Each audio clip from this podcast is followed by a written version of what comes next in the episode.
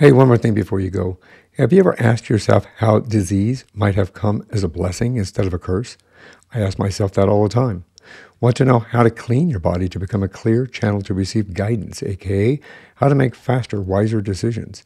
Stay tuned, we're going to talk to a holistic health practitioner who has been on her own journey of healing type one diabetes and found this methodology can help anyone with dis-ease, with the tools for personal development and spiritual growth, and more. I'm your host, Michael Hurst. Welcome to One More Thing Before You Go.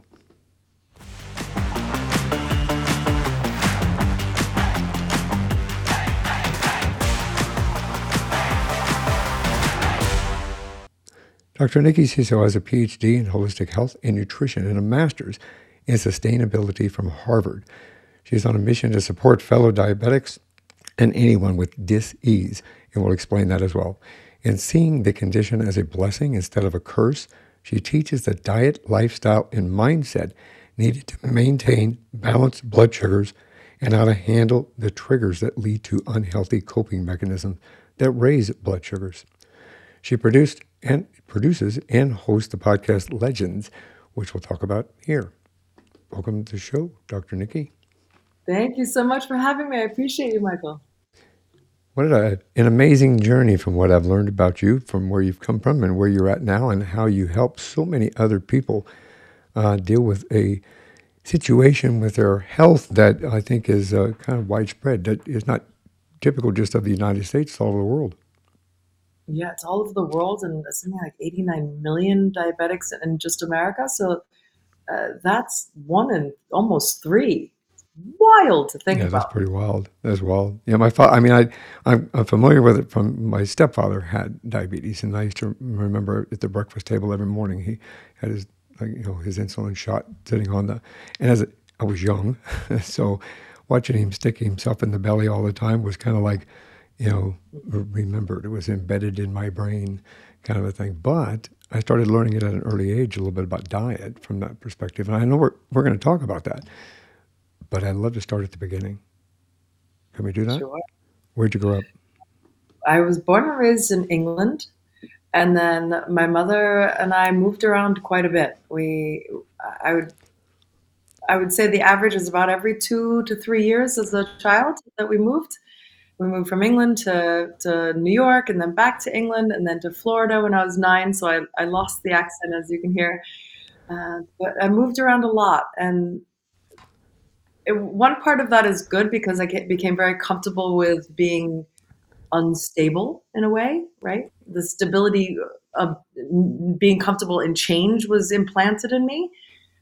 And uh, it created an interesting dynamic for me of, of, of always being the new girl. I always had to work hard to fit in and uh, get people to like me right, right away. I was always the new girl, so I, I learned how to break the ice very quickly. So it actually implanted a lot of uh, healthy techniques for me to use later on in life, which is now what I use a lot on my podcast, is breaking the ice with people and getting in and getting going really deep very quickly with people. So it's, it's, it ended up being in service. And I moved around my whole life. I continued that that flow. Um, my average now is about one, a year and a half. Uh, so I, I've had a very rich, exciting life. Yeah, it sounds like it. I mean, I think I read in some of your bio information that uh, you're, you've got sixty-four countries on your belt. Yes. That's, yeah. yeah, that's quite. That's that's that's cool. Actually, it's crazy cool that you were able to go to sixty-four different countries, the different societies and cultures that you got to live in and learn and kind of mingle with. I think uh, I think it helps you helps uh, anybody that does that with a more diverse picture of uh, of food, for example. And how they manage their health, I'm assuming. Yeah, there are so many ways to live. And we, we get to choose how uh, we want to experience this lifetime. Yeah, it's pretty slick. Um, do you have any brothers, sisters? No, just me. Just you. Oh. This works. Um, I know your mother, if I may say this, your mother was the eighth child of a Holocaust survivor. Yes. How did that affect you guys as you grew up? Yeah, she didn't get her needs met as a child, right? So she had a lot of anger in her, a lot of uh, mistrust, uh, the world is out to get her kind of sensation. And she brought that filter with her wherever we went. If we're at the, the grocery store, and or someone's she's negotiating with at work, or it created these dynamics where she expected to be taken advantage of, or and she was very quick to anger. And being the only child with no, not often having a father around, I absorbed a lot of that. Now, in her complete defense, that was not what she intended. She couldn't have loved me more, gave me an incredible childhood. I got to go to private schools and boarding school in Switzerland, and she did everything she could to have given me a different childhood than what she had. Uh, and the way she was projecting her pain, uh, I absorbed. Right? I, I, I experienced, and I, I ended up being hyper vigilant to, first of all, make sure that her needs are met so that she doesn't go into trigger state, and that everyone else's needs around her are are being taken care of as well, because she, you know, they could she could trigger them. And so I, I became very uh, aware of everyone else's experience. And what I later in life realized is that I, I don't take care of as well of my own needs. I'm taking care of everyone else's first. And and and I learned not to express my needs as well, because it might lead to a trigger, it might lead to an explosion. So I suppressed a lot. And so that's a lot of the the, the work that I've had to do is, is to uncover what that, first of all, to p- pour her pain out of my heart, because I, I literally absorbed her pain. And also to learn how to Uh, put myself first sometimes. I was called selfish if I did that, right? And I was told to stop crying, or I'll give you a reason to cry when I was crying. So my emotions weren't always welcome. And they they they they resulted in my mother pulling back her love, not out of maliciousness, but she wanted to like not advocate for quote unquote bad behavior. But I was expressing my emotions, and they the the reaction I got was love gets pulled away. So don't express yourself, it's not safe, right? And a lot of these programs that we then adopt, and the, the belief systems that we then imprint in our subconscious of how to operate in order to stay safe. And these are the things that then lead to dis-ease in the body. Because if I can't express myself, right, uh, then I'm suppressing. And I'm I'm holding on to resentment in my body, and that, that energy gets locked in my body, and then it, the body can't function as well. And if I'm if I'm being a harsh inner critic, she was very critical. She was always like making sure I did things her way. Again, not out of maliciousness, because she thought she found the best way, and so she was trying to support and guide, and right. Uh, but what happened is that I developed a very harsh inner critic myself. And so if I'm attacking myself in my brain, my mind, then my body will also start attacking itself. And that's why that's one of the emotional components of an autoimmune disease is the body is uh, is attacking itself. My immune system attacked my pancreas cells. It's interesting when you start to make these links of how, how we treat ourselves mentally and how the body then responds. Yeah, yeah, it's very interesting. I grew up in a dysfunctional family myself. I had two alcoholic parents. So I'm, I understand your journey to a perspective, because both of them, I didn't realize the trauma that they had brought with them from their past lives. And um, I learned a new word a couple of years ago called intergenerational trauma, and how that's passed down from generation to generation. And once I started understanding that myself, I can attest to to what what you went through and are going through at times, because I've learned to do that myself. I think that... Um, Uh, I, it was brought to my attention because of my autoimmune disease. I like what you said about the fact that it can reflect into disease, whether would, no matter what it happens to be. Yours chose the pancreas. Mine manifested itself in rheumatoid arthritis. And I've, I've found that when I get angry, um, when I get depressed, I have flares. Wow. You know, that kind of a thing. It, so where does it hurt most? Well, I, I have what they call uh, polyarthritis, if you're familiar with that. So some days it'll be my right side, some days it'll be my left side, but mostly in my hands at the moment. My hands, my wrist um, are the ones that have the majority of the pain and my elbows, hands, wrists, and elbows.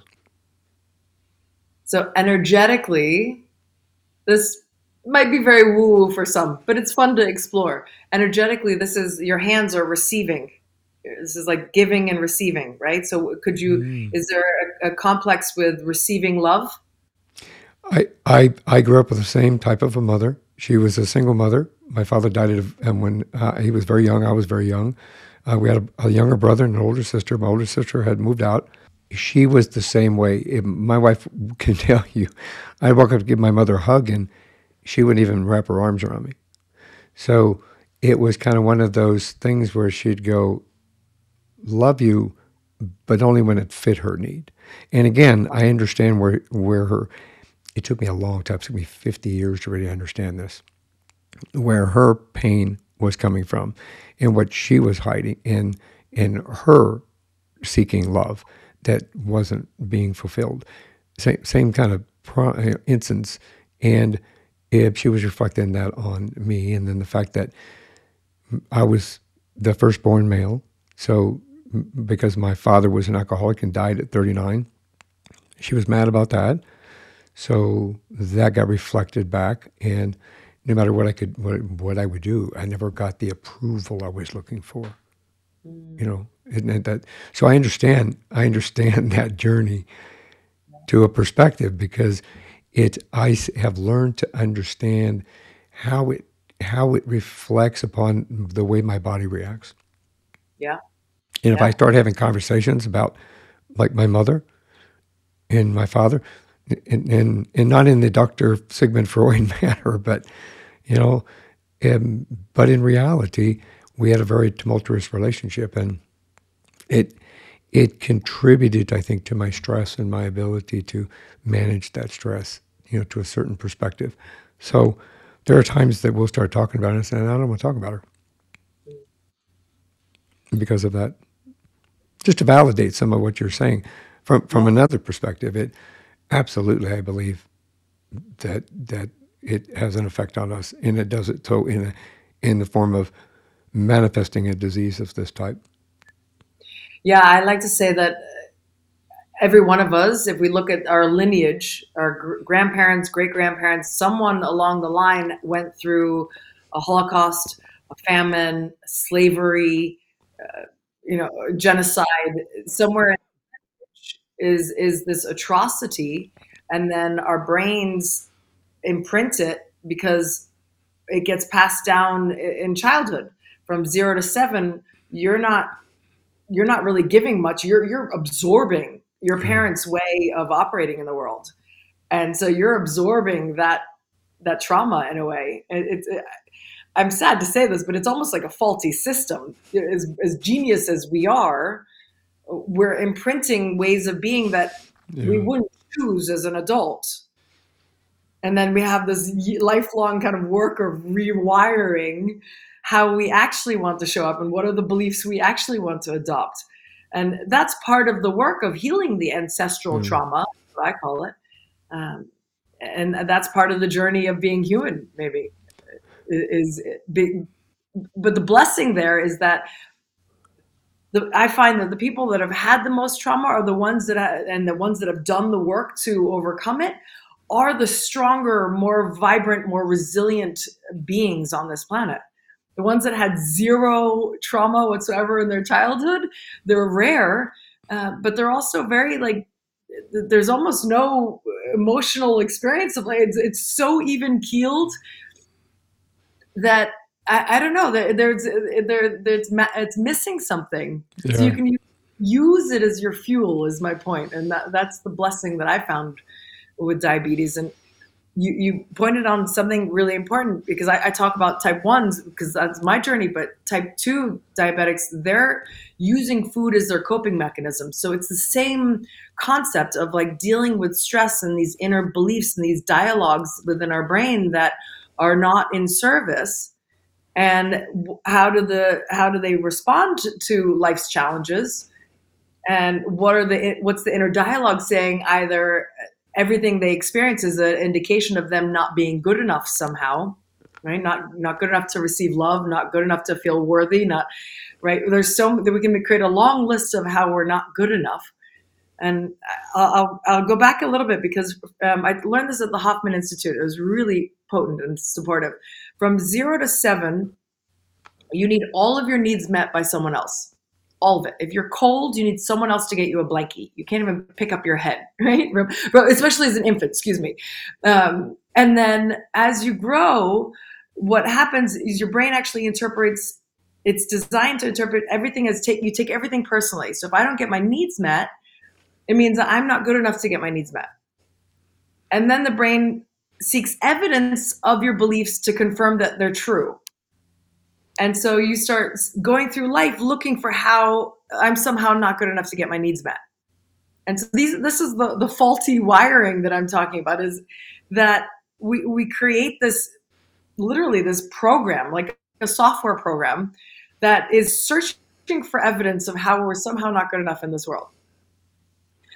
And imagine then the coping mechanisms that you also probably learned from your parents of numbing out with alcohol, right? Or eating foods, comfort foods, uh, marijuana, whatever the numbing out agents are. Maybe it's just rage and like trying to push everyone away and get everyone out of your life to protect yourself. Like cutting people off. That was my family's great technique. We just cut people off as soon as you get hurt. did, did, done, been there, done that. Yeah.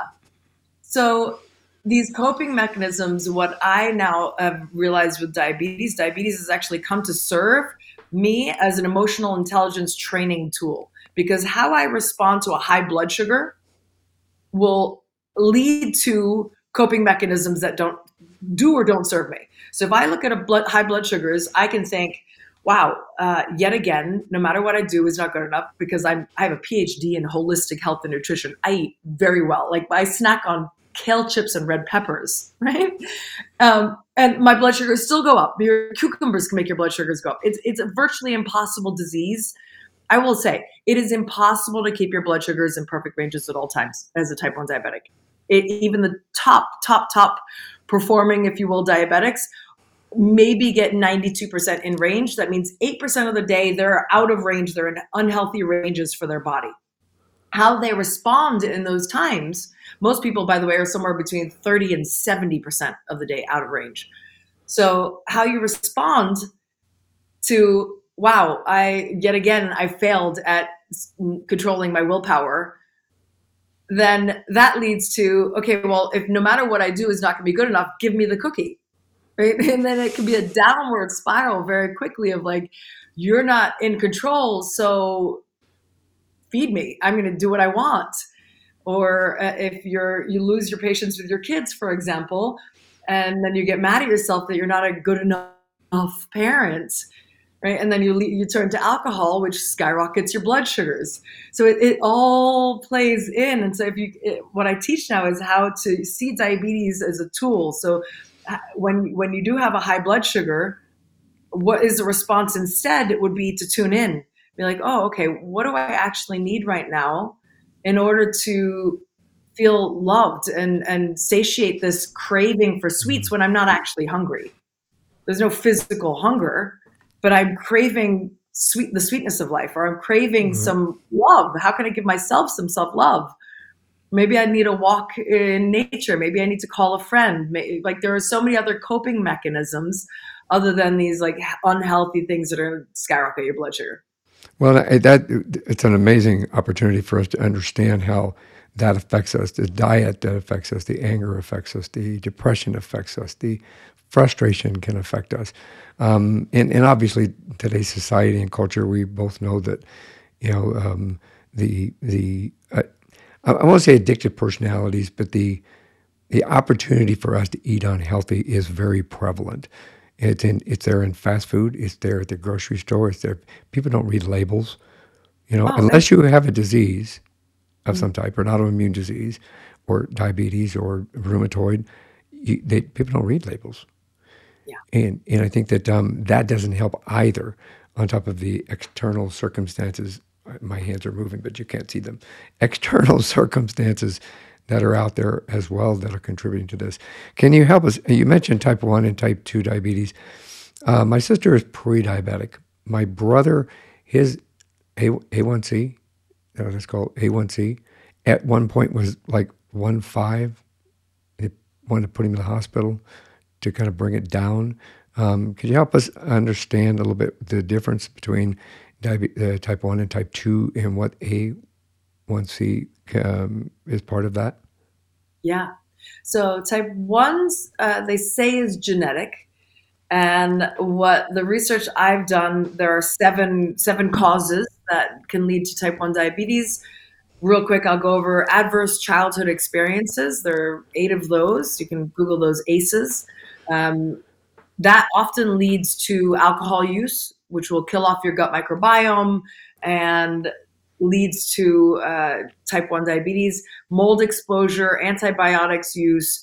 Milk and wheat both have gliadin and, or excuse me, wheat has gliadin, milk has casein. Both of those are proteins that will attach to your beta pancreas cells that produce insulin, tag them as the enemy, and your immune system will come in and take those cells out. So you kill off all the cells in your pancreas that produce insulin. And then the last one is a missing father energetically. So Uh, those are some of the causes that I've researched on type one diabetes, but they say it's genetic. It, it, those those causes are what kind of fill your cup that then make your body ultimately break down on the weakest link of your genes, which might be the diabetes in this case. Uh, that's often developed at four years old, but in my case, I got it at twenty-nine. So there are there is a late onset onset diabetes. And then type two's is one hundred percent lifestyle. It's incredibly easy to reverse. It does require changing your diet and your lifestyle, which might be the challenging part. But what you'll find is that you feel so energized and, and happy, and there, your life will change when you start eating super healthy foods and you exercise and you just feel so good. That becomes the addiction. And so it's very easy to shift, and, and especially if you're pre-diabetic, that's your chance. Don't wait for a diagnosis. That is your diagnosis. Pre-diabetes is your diagnosis. So it's your wake-up call that you need to make some changes because your body's really struggling with the way that you're operating. Now, that, now type one would require insulin? Yes. As oh, in insulin yes. shots or pills or whatever right. form that they come with. And then type two can be managed more with diet and so forth. How does the A one... A one C play a factor? A one C is the measurement of your average uh, blood sugars over a course of three months. What it does is it take, looks at the red blood cells, and there's actually a, a coating of sugar that will happen around the cells from having higher blood sugars. And based on the thickness of that coating is what your A one C number is. That's really interesting. You know, I found that even with my rheumatoid arthritis, um, I, I eliminated sugar from my diets other than fruit and, you know, natural sugars type thing. If I introduce any type of um, cane sugar or white sugar or processed sugar or, you know, something along that line, uh, I have a major flare that comes and hits me. Um, so I think that, you know, even uh, outside of diabetes, uh, sugar, I think, is a kind of a a villain. Yeah, the the cane sugars, and especially in baked goods, will make my sugars skyrocket, skyrocket, and they, it does. It's inflammatory. That's why you're struggling. Uh, yeah. For rheumatoid arthritis, I understand that it's sugar, wheat, and dairy are the three yeah. most inflammatory things. That if you can get those three out of your diet, you, you should have a much better time. One hundred percent. I've eliminated wheat, dairy, corn. I did this twenty, twenty-four years ago. When I first was diagnosed with this, I started eliminating that from those things from my diet. My doctor at that time is a rheumatologist. He said, no, there's no scientific proof to that. I said, but I feel better. He said, okay, well, if you feel better, do it. But there's no scientific proof to it. I mean, he re-emphasized that. Um, but it changed my life. It kept me on a path of, of managing my disease at a point where I'm not having to put, uh, you know, Humira and Enbrel and, you know, I can't remember the other one. Um, they're nasty yeah. to be put into your system. They're almost like chemotherapy drugs. The Humira, every time I was getting a Humira shot, it would burn, and I'd get a rash, and I'd get sick, and I'd be in bed for a couple of days. Same thing, Enbrel, he couldn't take it because it uh, was poison. Yeah, that's a sign of toxicity. If your body is puking or exhausted, right, it, that's a sign that you've toxified yep. your body. It's not healthy for you. Yeah, nasty stuff. And I mean, that goes across the board, even for if you can manage diabetes with with tools in place to help you to understand how to manage your lifestyle from that perspective. You know, it, it is a tough change, but there's a lot of new things out there for people. There's a, even gluten-free. There's a lot of gluten-free options. That when I first started gluten-free, somebody gave me something gluten-free and it was like cardboard. No flavor, no nothing. But they've got so many things now that are available uh, gluten-free that it allows you to be able to enjoy what everybody else is enjoying, yeah. you know, from yeah. that perspective. Um, You yourself, I know that you, uh, in in, uh, you grew up in an environment where obviously you had to learn to come out of there to manage yourself. Um, I'm sorry. It's okay. Um, I know in your notes on your website it says the first half of my life I partied hard. I just wanted to dance and free, free yourself from your inner critic. Um, I kind of been there too, from that perspective. How, how did you manage to kind of recognize what you were doing and how it was affecting your health, and, and what steps did you take to maybe move move forward into what you're doing now? Yeah, interesting enough, I, I hired a success coach. I was living in Aspen and I wanted to figure out what my next venture would be. And he saw a twinkle in my eye when I said, I, I want to be the next Larry King live. No, I wanted to interview all the health and wellness experts in the Valley. So the very next day, it, like it, that just hit me really strong. I started Aspen Talks Health and I started doing that. I started interviewing as many health experts as I could find. And then one Saturday night, I went out and I, I think I drank quite a bit, and we were recording on Sunday. And I could not remember my guest's name, and I had a really hard time listening to what they were saying and at the same time formulating a question. Like my brain was just so foggy. And it hit me right then and there that if I want to serve my purpose of elevating consciousness and, and serving humanity, this drinking is actually not working for me. And And it was finding my purpose that led me to wanting to treat my body and my brain with greater respect. Uh, fascinating. Yeah. So it, it, I, it is actually, I think that finding our purpose in life, even if it gets changed midlife, or I won't say necessarily midlife, at any point in your life that it changes, finding our purpose and our true purpose helps us to become better people yeah. and, and, and, and, and help those of us around us. So it's brilliant that you recognized that at that time. Thank you. Yeah, and it could be, your purpose could be raising your children well, right? Yeah. It can be showing up as the best version of you. It doesn't have to be changing the world, uh, but how, how do you want to show up every day? And if it's numbed out and checked out, it, you're not, you've got one life to live. Like I would, I would hope that you choose to be present and, and really, optimizing your your this vessel. I mean, we are magnificent mm. beings, capable of really cool things. if, you, if you get out of your own way and allow it. I agree with that, and and and unfortunately, life can change in an instant. Mm. So it's valuable, the time that you have here, and you got to make the best, like you said, make the best use of it, because you never know what's around the corner. I mean, as a police officer, I can attest to that fact. Life can change in an instant. There were too many people that walked out the door and, and never walked back in, and I had to deliver a message that they weren't coming home. So, you know, it's, Ooh. yeah, so it can change in an instant. What you have on this, one more thing before you go, it's all about understanding purpose, and that we we have an opportunity to say what we want, have an opportunity to enjoy life, have an opportunity to tell the people we love them, that we that we loved, I'm proud of them, and have an opportunity to enjoy while we're here. We just have to open our eyes and grasp it. Beautiful. In that perspective. Um, so you, you went on as kind of, did you go on like a spiritual journey? How how did you? I quit cold turkey.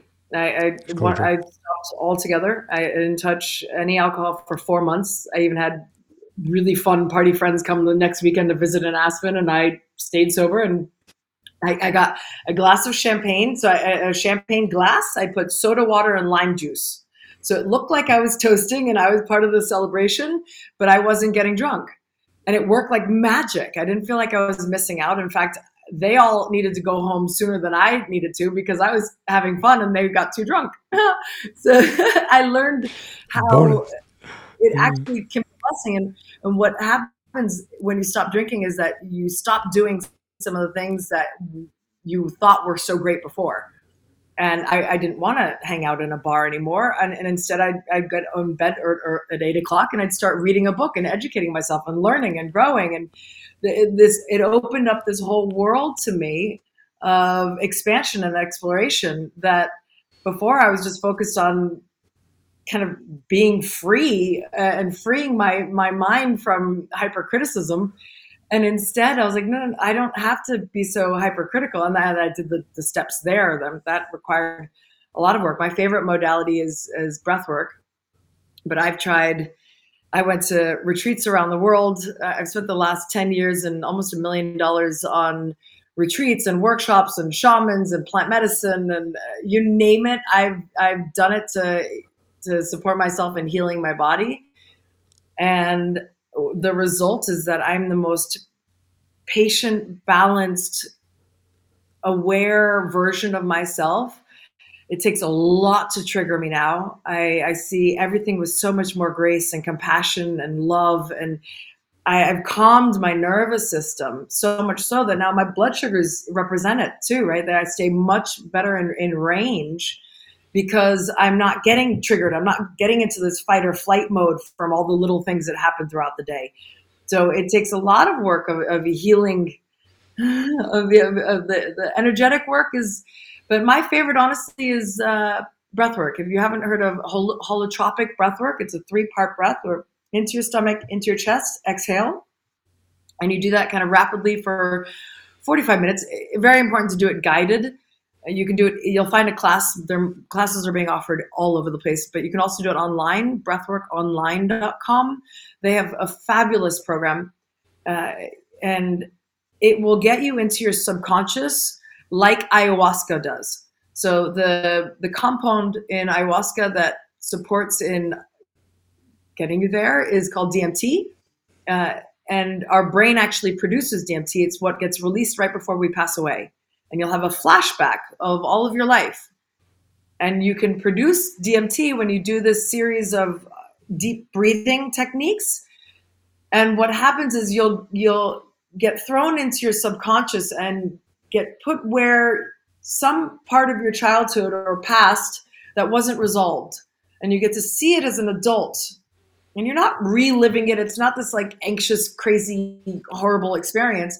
You got you got to actually see it kind of from above and witness it and see and, and get a completely new perspective on that experience. Because as a six-year-old little girl, right, or little boy, you had one frame of reference of like, oh my God, no matter what I do is not good enough. I'm not good enough, right? You have this this this. programming working for you. But as an adult, you get to look back and be like, oh, no, no, no, that's not what your mom or dad intended.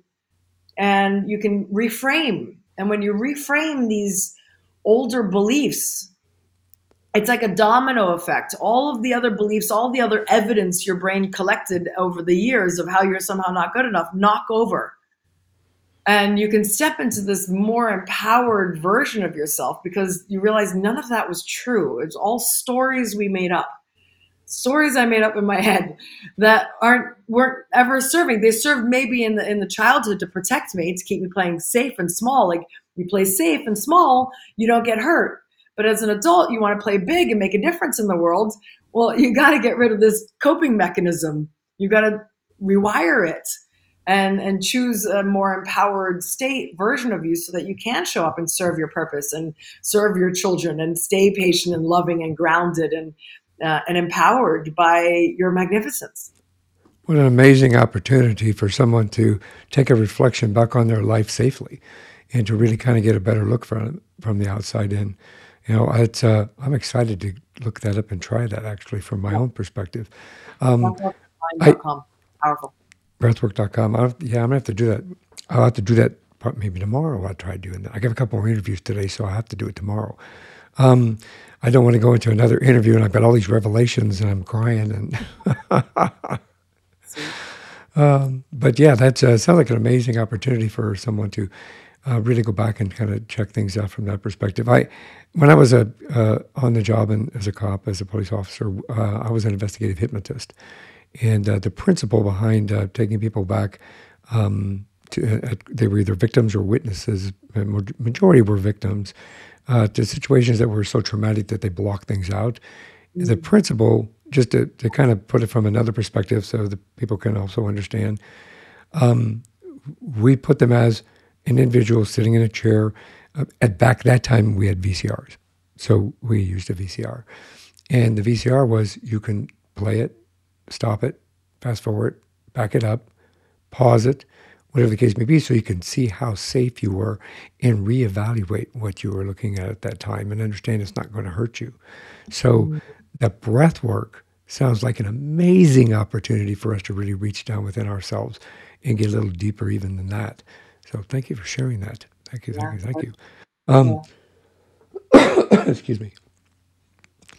So when once you got into a point where you had learned so much and and I mean, that's a lot of money and effort and time to put into, you know, coming to a point in life where you can now help other individuals reach a point in their life that that they can be helped. Because I think we all, and correct me if I'm wrong, but I think that the majority of us, sometimes we're afraid to ask for help.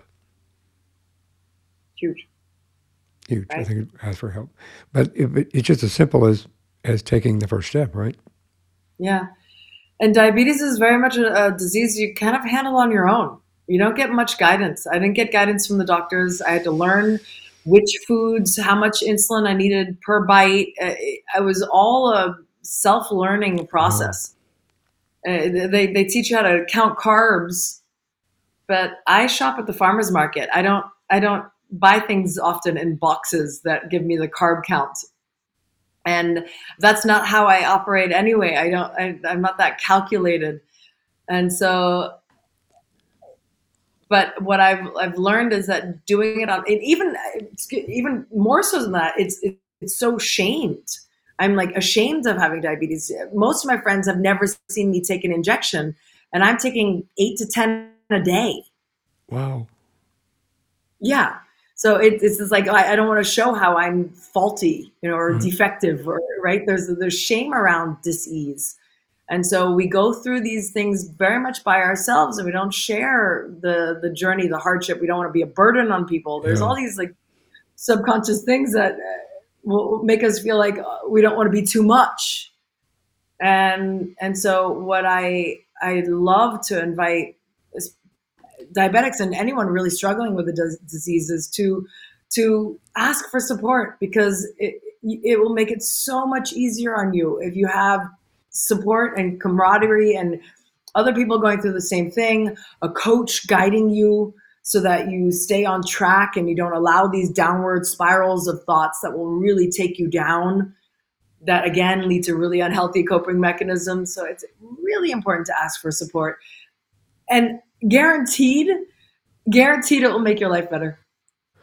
Always. We are we are a community breed, right? We, we we thrive. Our health is dependent on feeling supported and loved in a community.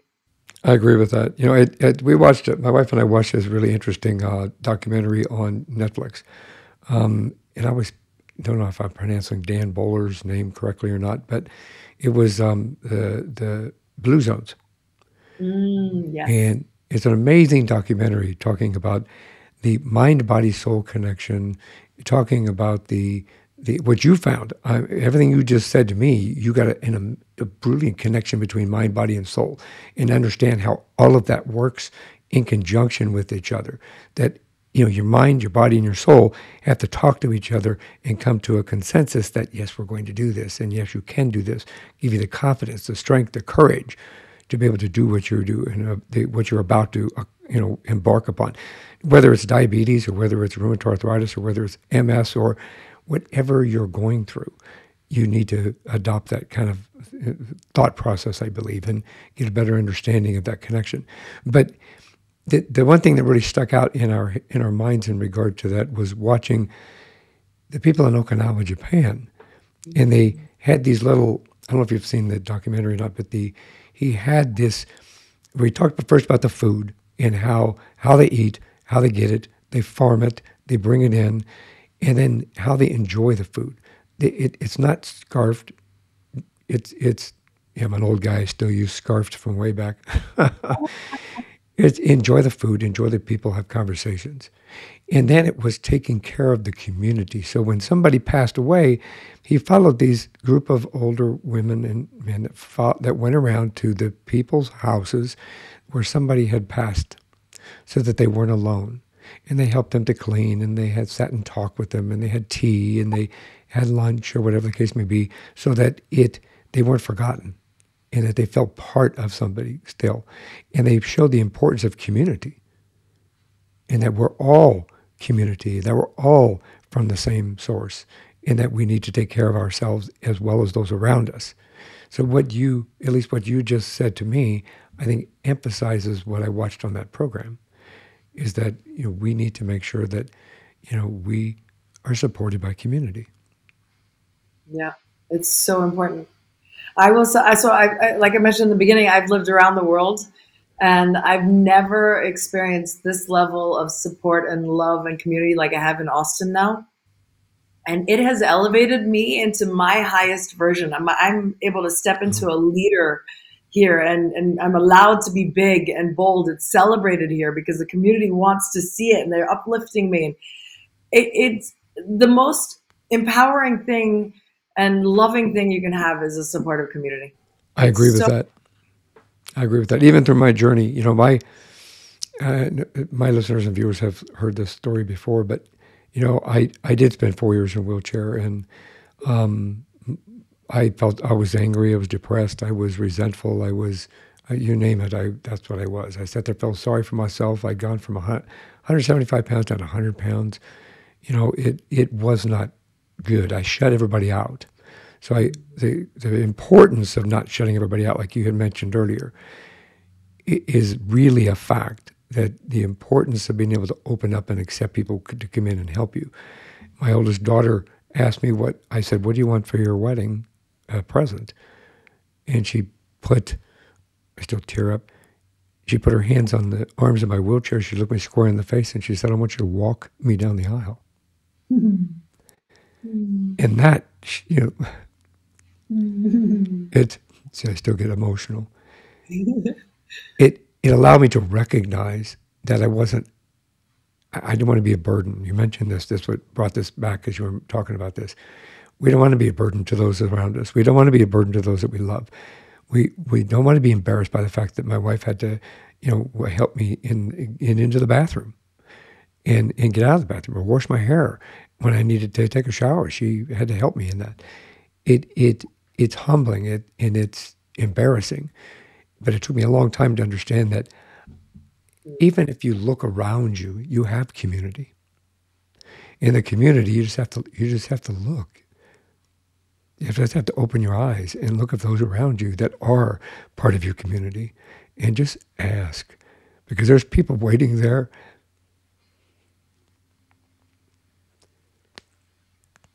There are people waiting there that want to help you. It's true. So, it's true. I don't want anyone to go through the last sixteen years I did completely alone. Yeah. That? And that's not good. Yeah. Not when you have opportunity. Opportunity is is opportunity is golden. Yeah. I didn't know you were going to make me cry, Michael. I'm sorry. I'm sorry. I'm wiping tears. I'm wiping tears myself. Oh, beautiful. Um, I, you know, yeah. And it's a journey. It, it's, you know, they've been with me every step of the way. My family, my wife, my kids, my sister, my brother-in-law, my colleagues, my friends. And, you know, until you open your eyes and understand that you do have that community and there is support for you there, it's an amazing feeling to get that support and to understand that you aren't a burden. They're there, they're because they want to be. So, you know, just you got to look for it. That's all.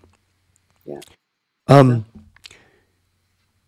at what point in, in time did you kind of kind of come to where you say, I, I want to take what I've learned, everything that I've done, all these countries that I have, these societies, these cultures, these practices, everything that I've done, I want to bring together, and I want to start helping others with helping, you know, through them through their journeys? It's actually been quite recent uh, that I've shifted to wanting to support diabetics in a strong way. I, I realize that there are very few doctors out there that have actually have diabetes. So a lot of endocrinologists don't actually have the disease. They don't know the journey. They they can support with the medications, and they can support with some nutrition coaching, more like carb counting. Uh, but they don't know the mindset version. They don't they don't understand that I can teach someone what to eat all day long, but when they're triggered, it's they're not turning to healthy food to cope. And so there's a big component not being taught, and it's the most important part, I think. And, and, and then it's, with that in mind, you can then, again, shift to seeing this as a blessing. Uh, so I've been supporting people dabbling here and there for, for the last four years, just sharing some insights on Instagram and TikTok. But um, I've, it's only been in the last uh, few months that I've, I've really honed in on wanting to support diabetics in this journey and creating this opening for them to see it as a blessing. So did you, I know you have a podcast called Legends. Um, yes. It's an amazing podcast. I've listened to it, you know, several episodes. My, in fact, my wife's got a few in her uh, queue for Spotify. Um, so you can listen on Apple and Spotify, whoever out there is listening. Um, but listen to this one first, please. um, but you have amazing guests on there. Um, what was your, your um, uh, inspiration for for this particular podcast? What do you do? And and kind of, I, I, I could try to explain it, but you really empower people within this with knowledge, and you kind of uh, educate people, and you inspire people, and, and so forth. Can you tell me about how, let me try that in English. Can we talk yeah. about that? Sure. So Legends, I, I basically, I interview legends, right? I, I find amazing humans. I, I'm very blessed to, well, I, I take advantage of life. So I go to three to five events a week. So I'm always meeting incredible people. And then I bring them on the show, and I like to dig in their brain and get juicy nuggets of wisdom on how they stepped into their highest version. So that's what the show is all about. What it, what was their journey to, to, to shining, to allowing themselves to play a bigger game, and to what are the techniques and tools and all the different things that they, modalities that they may use and now are used in service of their clients, so that they can use this lifetime in, in the greatest service. And that, that's my big thing, is how do I use all of my unique talents in service of the greater good?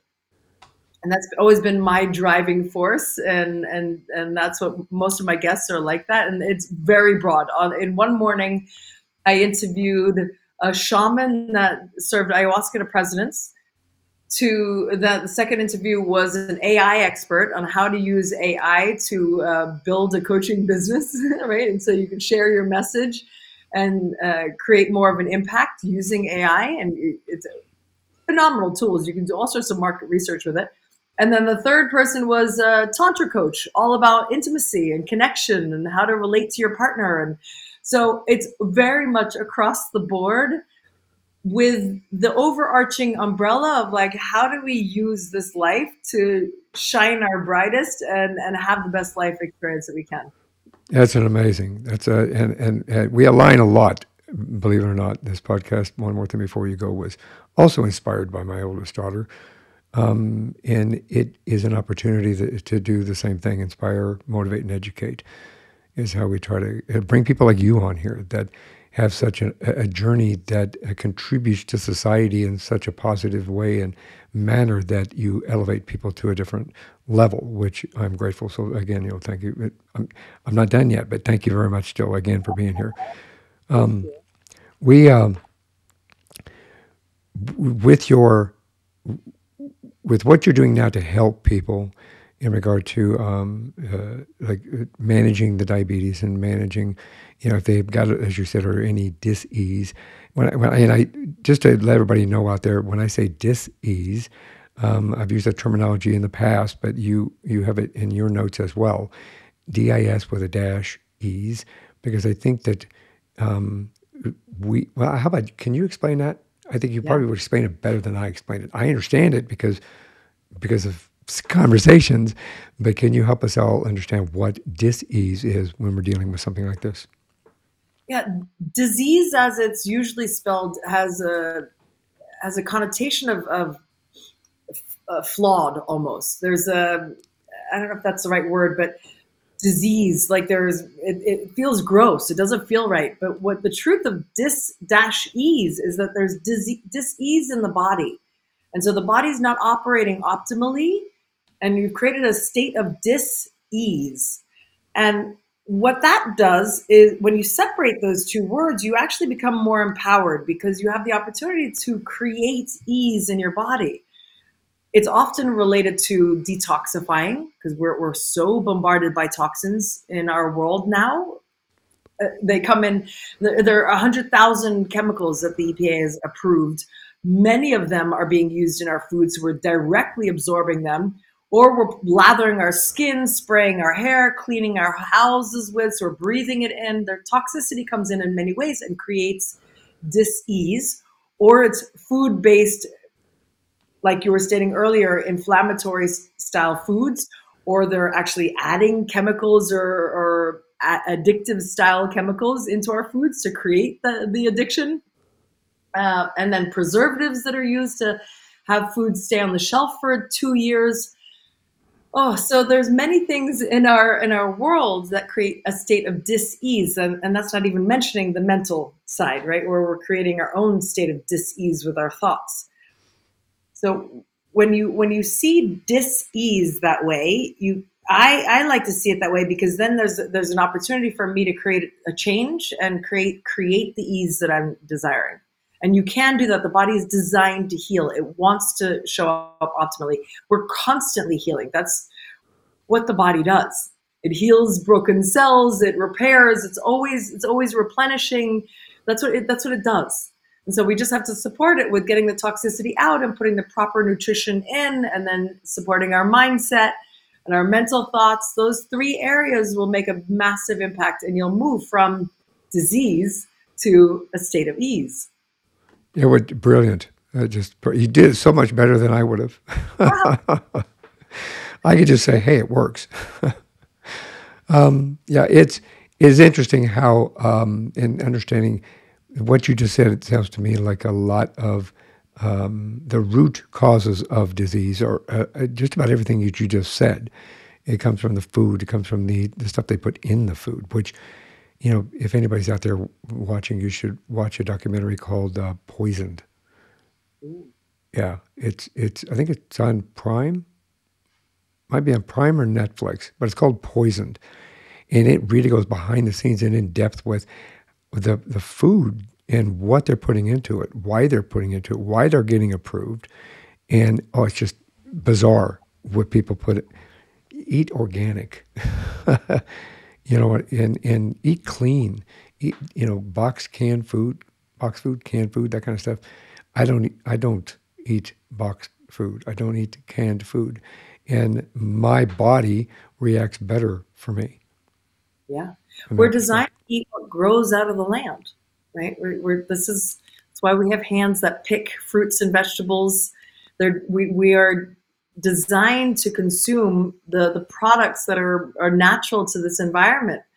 And if they've been processed and chemically treated and all the, if, if they have preservatives, imagine. So things that are sitting on a shelf for two to three years have been designed so that nothing in nature will break it down. You put an apple on your shelf, it will break down eventually. Na- nature naturally has this, mm-hmm. right, decomposing part of it. And so if, if it's not breaking down, that means it's designed for nothing in nature, bacteria, in other words, to break it down. Well, our guts are full of bacteria. That's how we break down food. Mm. So we're eating foods that have been designed for bacteria to not break it down. of course we're still hungry. We're not getting nutrition. That, right? So yeah. Farmer's market is my trick. Farmer's market. Yes, yeah. Farmer's market, where you need to go. Do you think with that, with changing your diet and understanding the root causes of so many things, including mentally, past trauma, you know, diet change and things like that, that we can reverse the type two or manage the type one diabetes? one hundred percent. Yeah. one hundred percent. Uh, type two uh, very quickly, within a few weeks, can can shift their di- can shift their condition. Now, what's the difference between type two and pre-diabetic? So pre-diabetics, their A one Cs aren't uh, higher. So once you pass, I, I don't know, remember the exact number. I think it's six. Five. But if past, five? Okay. I just if had mine done, five. Okay. If you're past that mark, then they will diagnose you with with, with diabetes. If you're very close to that mark, they'll say you're pre-diabetic, you're mm. getting close. So your your your sugars, your blood cells are showing that there's more sugar on there than it should have. Oh, that's interesting. Um, do you have any tips, or what is the first step somebody should take uh, if they feel that they might be pre-diabetic or diabetic, or um, signs and symptoms or something that would indicate that they need to go have something checked? Yeah. So exhaustion is the first one. If you're feeling tired or lethargic, especially after you're eating, you're not eating the right things. That's number one. And I experienced that right before, I, about two weeks before I got diagnosed, I was just dragging, literally dragging my feet. Then uh, eyesight is a big one. My eyesight actually went out. It everything got very fuzzy because the capillaries in your eyes are super small. And what happens when your sugars are high, your capilla- capillaries get shrink. And so it became very hard for me to see. Thirst, excessive thirst is another one. If your blood sugars are high, you can't hold on to water. So I was drinking a gallon of water, peeing every ten minutes, and still needing more water. That's a big one. And I think those are the main three, but the, the exhaustion and the thirst are, are the biggest cues. Those are excellent, you know, excellent opportunities for you to recognize that you might need to go get checked. And, and it's important too, because it, you know, at a certain point, diabetes can be detrimental to your health in so many other ways. Not only can it It kill you, I mean, ultimately, um, but I think people have lost toes and extremities and fingers and things like that because of it, correct? Yeah, most people don't die of diabetes. They actually die of heart disease. Heart disease. Oh. But it's the same causes. So it's a high-fat, high-sugar diet. The fat will line the arteries. And so you end up with, a, with heart disease will get you first before diabetes will. I'll be known. But it's all cool. Diet-related. And, and same causes. Yeah. Well, and then to answer your other question um, about what's the first thing they can do, if, if you're like ready to really make a change in your life, the best thing you can possibly do for yourself is, is go through a juice cleanse. If you can do a ten-day juice cleanse, you will clean out your system. And what happens is you reset your taste buds, and you you will clean out a lot of the excess fat and a lot of the, the chemicals, the toxicity that's built up in your body. And then when you do start eating, every bite you take, you will know whether or not that is good or not good for your body, because you'll, you get hypersensitive, and then you can make much wiser food choices. But when you're loaded with toxicity, you can't tell. It's like a smoker. They can smoke a pack a day. Well, they couldn't do that when they first started. The first cigarette you take will put you on the floor. But then the body learns to build up this toxicity resistance, and it can handle larger amounts of toxins so that you don't die right away. Otherwise you would die. So it, juice cleanse, a detox, is an incredible way to really jumpstart your healing, and then create the, in, you, you become more in tune with your body, and you'll start to learn how to listen to the cues for your body, or what's working, what's serving you, what isn't. Brilliant. Amazing. I always ask one more thing before you go. Wisdom. You may have just said it, but I'm still going to ask you. How can somebody find you if they want some help? Mm. So uh, Doctor Nikki Siso at gmail dot com is easy. Um, I have my website, wake up with nikki dot com. If you put forward slash diabetes, that will take you to the diabetes page. And then if you follow me on TikTok or Instagram, those I play, I post a lot of fun things, especially TikTok. I'll do, it's uh, at Doctor Nikki underscore diabetes. I post a lot there for diabetics. On my Instagram, it's more for just general mindset insights, and that's at Doctor Nikki Siso. And your podcast can be heard on Apple and Spotify. It's called Legends. Um, it's got a bright green uh, uh, artwork, so it's easy to locate. Um, again, I want to thank you very much for sharing your journey with us and for educating us and inspiring those individuals, I think, to kind of take a better look at themselves and hopefully improve their lives from that perspective and motivate them to make that change. So, um, yeah, thank you for being here. Mike, Michael, my pleasure. Thank you so much for having me. I really appreciate you. Now, I'm, I'm going to ask that question. Just, this is one more thing before you go. So before we go, do you have any words of wisdom? Mm, yes. Be kind to yourself.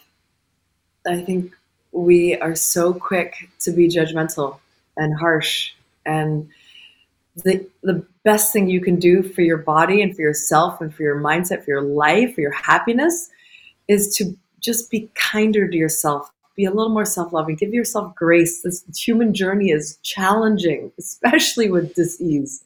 But before that, it's a challenging experience. So be kind, be graceful. We're all gods in training. Yeah. That's my favorite. Amazing. Term. Amazing and brilliant words of wisdom. Thank you very much. Again, I really appreciate you coming on and sharing everything with us, your wisdom and your journey. Uh, I look forward to another conversation next year, maybe. And uh, uh, so thank you. Thank you. Ah, oh, what a blessing. Thank you, Michael. Thank you. Everyone out there that's listening and watching, uh, one more thing before you go, from my perspective, have a great day, have a great week, and thanks for listening. Thanks for listening to this episode of One More Thing Before You Go. Check out our website at before you go podcast dot com. You can find us as well as subscribe to the program and rate us on your favorite podcast listening platform.